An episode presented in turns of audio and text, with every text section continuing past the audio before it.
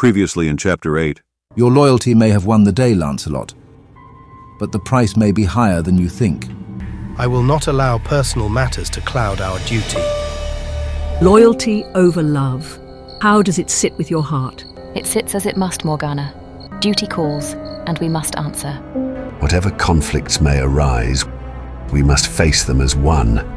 I cannot trust a knight whose heart is torn between love and duty. I will prove my loyalty on the battlefield, where it matters most.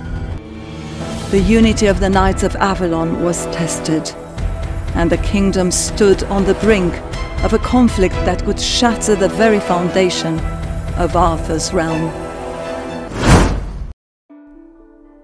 A chilling wind swept through Camelot as rumors of the cursed prophecy reached the kingdom.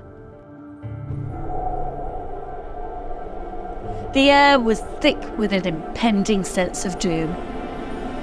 And the Knights of Avalon found themselves drawn into a web of mystic predictions that threatened to unravel the very fabric of their destiny.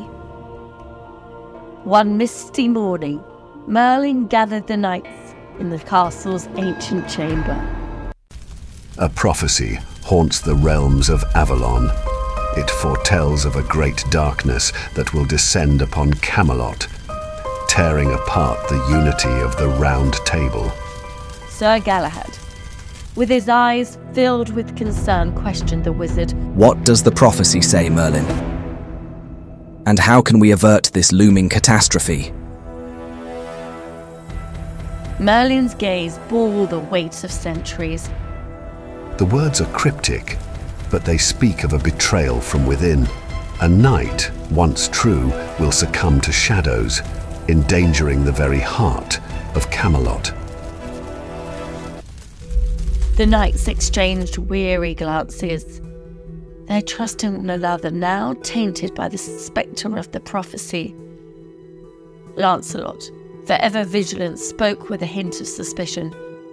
Who among us is the traitor foretold in this prophecy? Merlin's response was solemn. The future is not set in stone, but every action we take shapes it. Beware the choices you make, for they may echo through the ages. As the day unfolds, the knights could not shake the weight of the prophecy. In the training yard, tensions ran high as mistrust festered. Sir Gawain, his patience wearing thin, confronts Lancelot once more. If there's a traitor among us, it must be exposed before the prophecy unfolds. Lancelot, his loyalty question squared his shoulders. I am no traitor, Gawain. I will stand by Arthur until my last breath. In the shadows, Lady Morgana observed the growing discourse with her sly smile. Her voice carried a whisper of deceit. Prophecies are often self fulfilling, my dears. The more you fear them, the more likely they are to come true.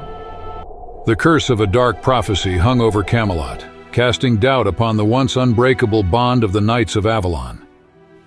As mistrust and suspicion seeped into the realm, the fate of Camelot teetered on the edge of uncertainty, with shadows of betrayal threatening to consume them all.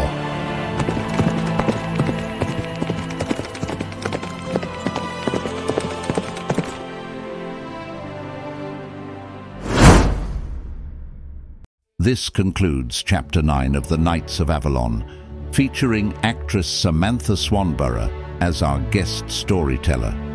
Kindly drop a review for Chapter 9 below and let us know. Don't forget to listen to the rest of the episodes.